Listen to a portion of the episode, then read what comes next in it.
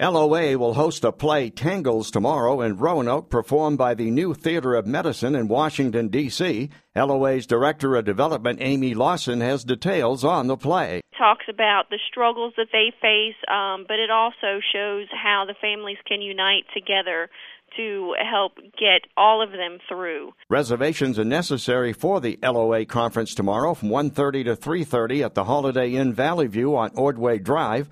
The cost is $25. Bob Clark, WFIR News.